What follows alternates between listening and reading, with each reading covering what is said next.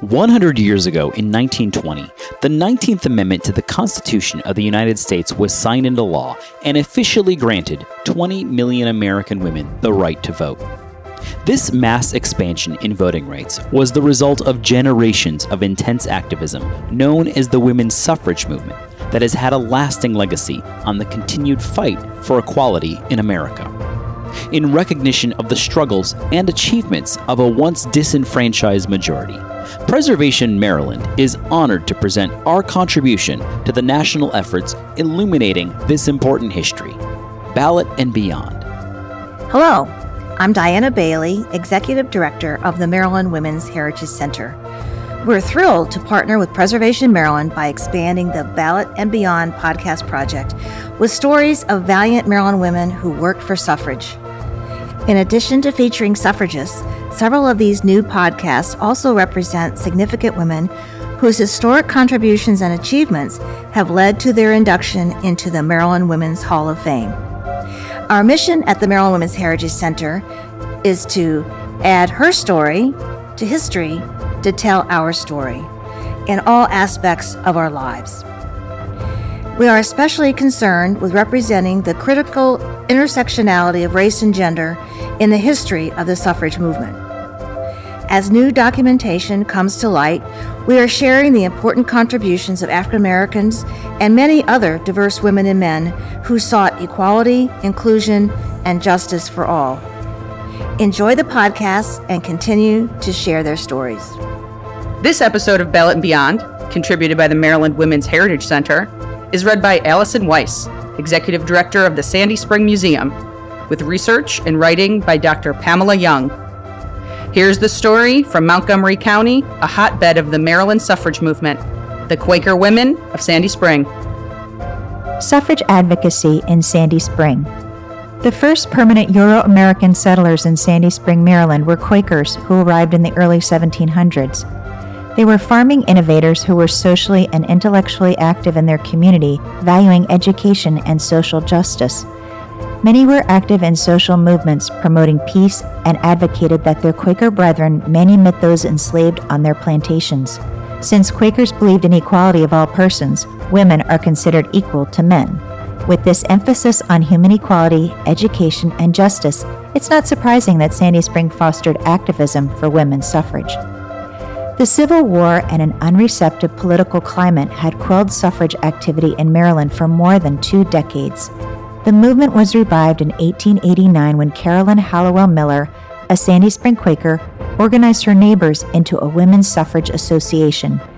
Carolyn was a committed suffragist who had attended and spoken at national women suffrage conventions, often inviting activists from other states to visit Maryland communities to promote suffrage.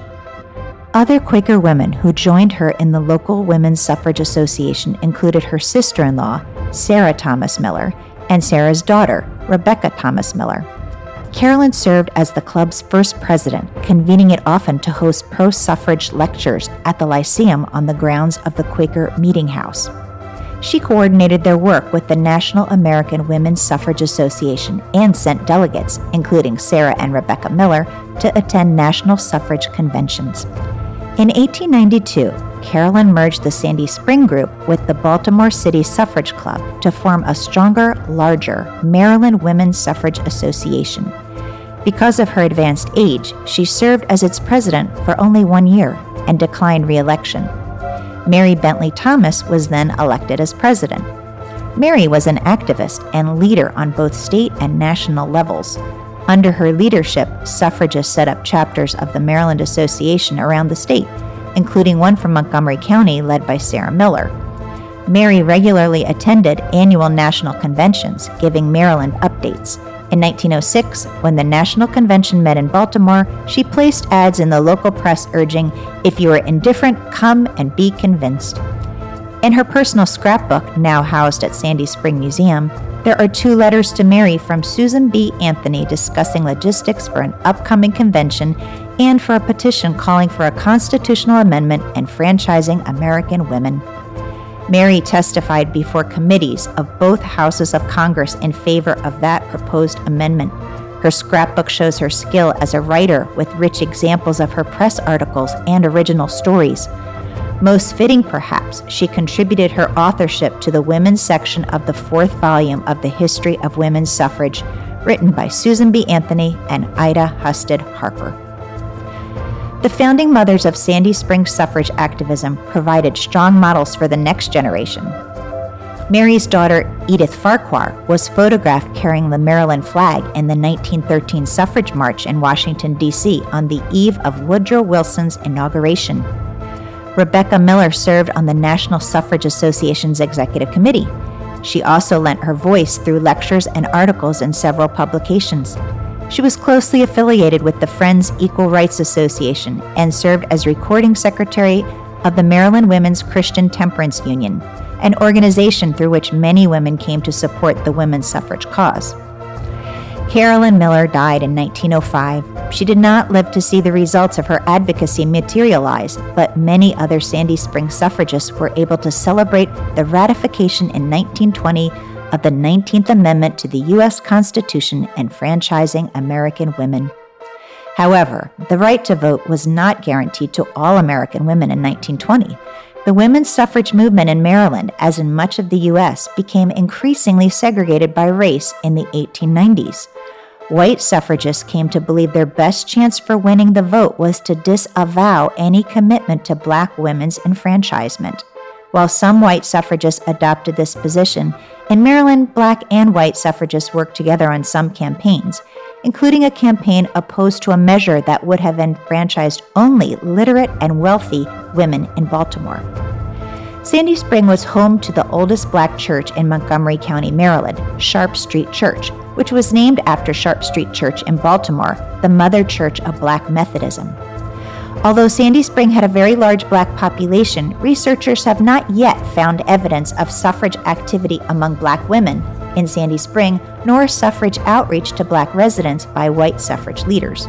Sharp Street Church was destroyed by fire in 1920, so any record of suffrage meetings there would have been lost in that fire.